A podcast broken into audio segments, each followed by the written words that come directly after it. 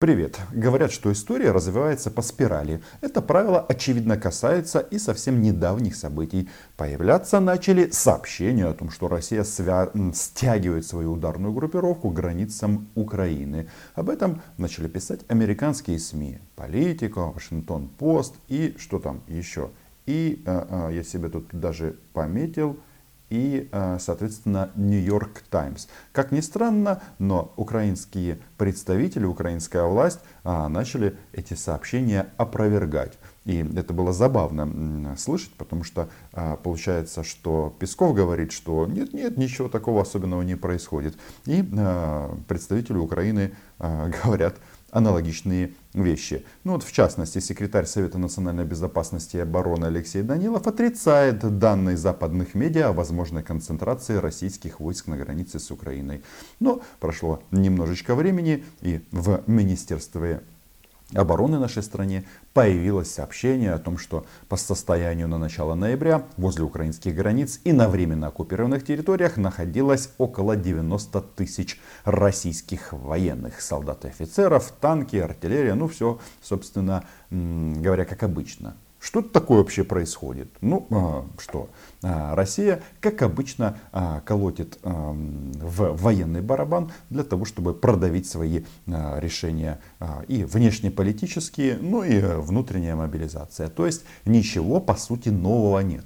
А, вопрос только один, открытый. А, перейдут ли они к эскалации а, и, или просто пугают? А чего им нужно? Ну, от Украины понятно, чтобы мы прекратили свое существование, чтобы мы сдались, чтобы они а, в Киеве повесили на российский флаг, точно так же, как в, в Крыму и на оккупированной части Донбасса. Ну и второй момент, понятно, пугают а, европейцев, что, мол, эй, а, будете ковыряжиться, будете сопротивляться, будете а, тормозить с сертификацией Северного потока-2, то у нас для вас есть подарок. И нет, это не российский газ, это российский танк. Но вообще-то а, на данном историческом этапе нужно зафиксировать, что Владимир Путин лично озаботился украинскими дронами ударными по просьбе турецких коллег, конечно же, мы не будем их называть турецкими, потому что они наши. Это, видите ли, это как с газом. Если Россия газ продала, а, например, Словакии, то это газ уже не российский, а словацкий, ну или какой-нибудь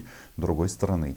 Так что и здесь а, аналогичная ситуация. Так вот, Путин неожиданно начал проводить серию, серию совещаний по вопросам военно-промышленного комплекса. И да, все должны бояться и не насмехаться. Ну, а если вы не боитесь, и, эм, как и я, готовы называть вещи своими именами, подписывайтесь на мой чудо YouTube канал. Ну и да, и на Patreon тоже заходите. Так вот, а для чего Путин проводит а, совещание по улучшению, углублению модернизации российской армии. Мы с вами начинаем очередную серию совещаний, посвященных технологическому развитию и оснащению вооруженных сил. Смотрим комплекс вопросов, связанных с укреплением воздушно-космических сил. Это одна из самых мощных, высокотехнологичных и маневренных составляющих современной российской армии от их боеготовности, технической оснащенности напрямую зависит надежная защита России от воздушно-космического нападения. Поддержание стратегического паритета. А мы с вами знаем, и знаем это хорошо, что некоторые наши зарубежные коллеги не оставляют попыток сломать этот паритет. Первое совещание Путин посвятил воздушно-космическим силам, то есть как а, российские а, корабли в том числе боевые, бороздят просторы космоса с целью, чтобы что? Да, а, атаковать в случае чего американцев, ну или каких-то других инородцев. А, Путин опять нам тут рассказывает о паритете, стратегическом паритете. И всегда на таких вот мероприятиях у меня возникает один вопрос, который я, когда я это все слышу. А как же это так? Ну, вроде бы совсем недавно говорили, что есть какие-то ракеты, аналогов нет. Показывали мультфильмы. Я, кстати, смотрел на них без какого-то такого, знаете, презрения, что, мол, не может быть. Понятно, что Россия вкладывается в свою армию не просто так, и она действительно вкладывается. Это у них главная скоба, на которой держится российская внешняя политика. И вот, оказывается, с паритетом какие-то нюансы. С помощью развертывания элементов глобальной противоракетной обороны в непосредственной близости от наших границ. Мы не можем не замечать этих угроз для безопасности России и будем соответствующим образом адекватно ситуации на это реагировать. Слушаешь Путина, и за россиян становится страшно. Хочется им посочувствовать, потому что получается, что все им угрожают. А, угрожают россиянам, только границы передвигают тоже россияне. Не знаю. Наверное, тут какой-то некий изъян есть в логике, но тем не менее. В прошлом видео Владимир Путин собрался смотреть на десантный э, корабль США, э, который вошел в Черное море через прицел, а Сергей Лавров, соответственно, сравнивал Зеленского с кем там, с правым сектором, с Ярошем, ну, в общем, да, фашизм, нацизм и украинский ужас. Э, таким образом, они оправдывают свое военное вторжение в нашу страну. И вот э, первое совещание они посвятили, соответственно, ВКС, а второе, да-да-да, пришла депеша из оккупированных частей Донбасса. Байрактар заметили и, соответственно, а, информацию о его прекрасном освободительном, ну пока учебном, учебно-освободительном полете положили в красную э, папочку Владимира Владимировича. Добрый день, уважаемые коллеги. Мы продолжаем с вами работу. Сегодня поговорим о развитии беспилотной авиации. Мы очень хорошо знаем, как она себя зарекомендовала в вооруженных конфликтах последних, последних лет. В которых в том а, или ином роде а, принимала участие, в том числе Россия.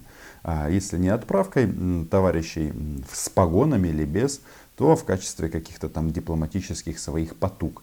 Ну, понятно, самое яркое событие это использование не турецких, а азербайджанских байрактаров а, в войне с Арменией. И а, сейчас вышло интересное видео, где они показывают, что главной целью а, в первые дни войны было как раз уничтожение зенитно-ракетных комплексов Армении, которые ну, или советские, или российские. По результатам войны этой мы знаем, чем это все закончилось. Ну и понятно, дроны неплохо показали себя в Сирии, в Ливии, в том числе Байрактары.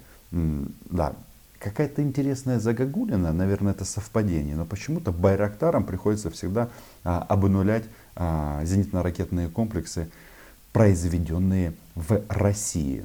Не знаю. А так, конечно, у России и Турции, соответственно, ну, масса общих интересов. А, торгуют помидорами, атомными станциями. Мандаринами уже нет. Мандарины, хочешь поддержать Турцию, пойди в украинский магазин и купи килограмм мандарин.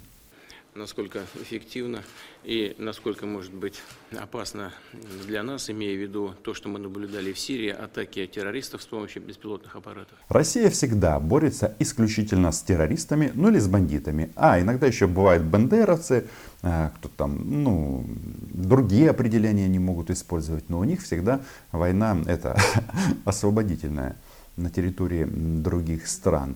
Но насчет грозности э, оружия, это грозное оружие, Владимир Владимирович знает не понаслышке. И, кстати, насчет вот этих вот маневров и а, спутниковых снимков, которые публикуются в американских газетах, смотришь количество танков а, и другой колесной техники, которую стянули к границам Украины и, и к Беларуси тоже, то думаешь, блин, это надо а, под наш украинский Байрактар и под его крылья очень много бомб подвешивать.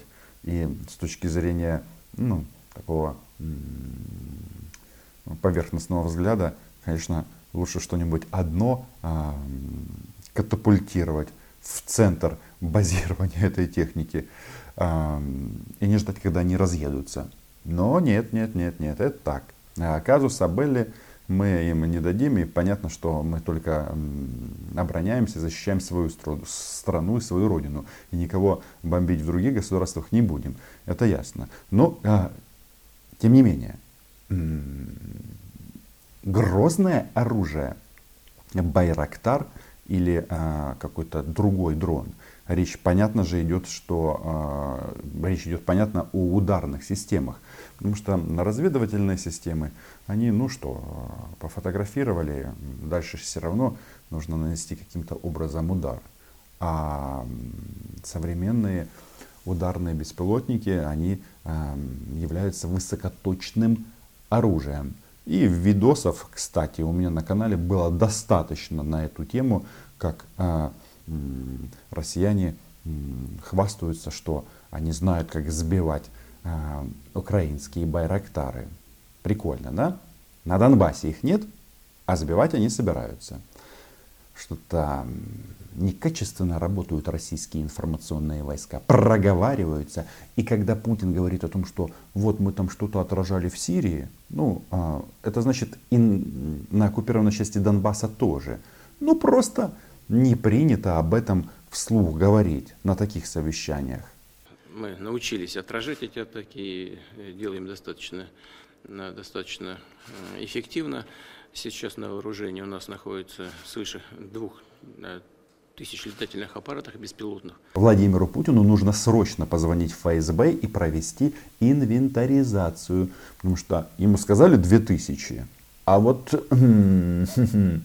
есть данные, соответствующие фото, которые а, регулярно предоставляют украинские спецслужбы, когда они сбивают российские беспилотники. И ребята настолько обнаглели, что они эти а, эмблемы, соответственно, а, раскраску там, ФСБ России почему-то не затирают.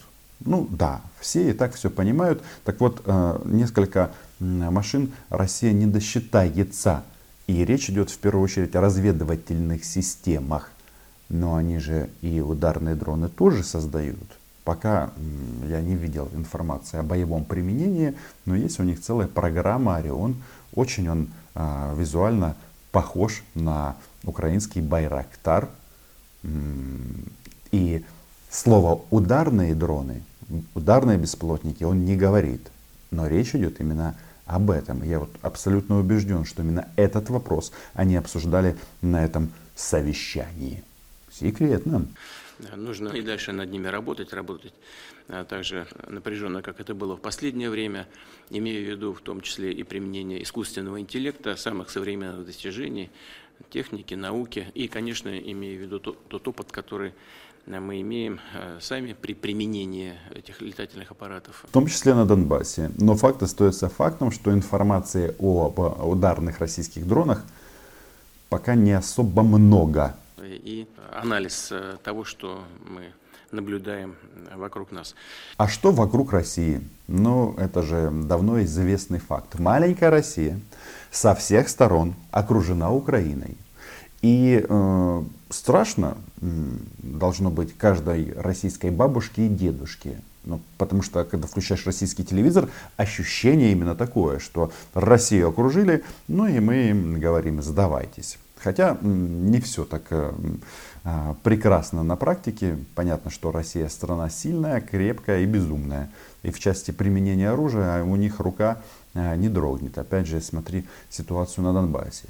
Так вот, а, что тут, наверное, важно отметить? Вот эти вот размышления на тему Сколько же российских войск на границе с Украиной? Их стало больше или стало их меньше? Вот читаешь новости, там целые подразделения, почему-то подразделения и 8 армии, и 20 армии, пришли в движение, ну и другие. Вот тут я смотрю, появилась, а, появились части 41-й армии Центрального военного округа, воздушно-десантные войска. В общем, а, перечень и номенклатура воинских частей, ну такая, внушительная.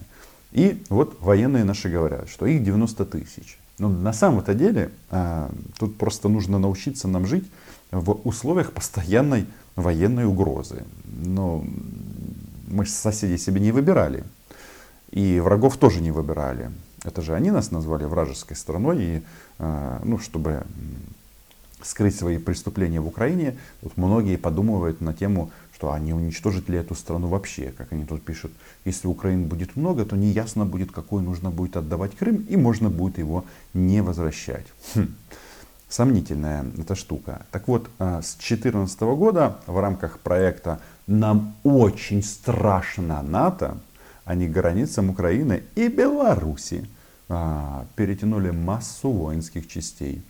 Интересно, да? А, до 2014 года они вроде НАТО тоже боялись, но воинские части не передислоцировали. А теперь все это произошло. И в Ростовской области, и в Брянске, и в Воронежской, Воронежской есть достаточно воинских частей, которыми а, будут регулярно пугать Украину. И когда наши военные говорят о том, что там 90 тысяч, надо не только фак фактаж этот, а проводить учения, ну и показывать, что на каждый российский танк у нас есть или Джавелин, или Стугна, ну или старые друзья россиян, украинские байрактары. Не только украинские, и азербайджанские, ну и, собственно, турецкие, если мы говорим про Сирию и про Ливию. В общем, подписывайтесь на мой YouTube канал. Здесь мы называем вещи своими именами. А, да, маленькое объявление. У а, российского блогера Варламова а, вышло, вышел большой фильм об Украине. Я там принимал участие. И скажу вам следующее, что я согласился участвовать в а, этой съемке с условием, что у меня будет своя запись моего интервью. И там большая беседа, она выйдет в ближайшее время на канале.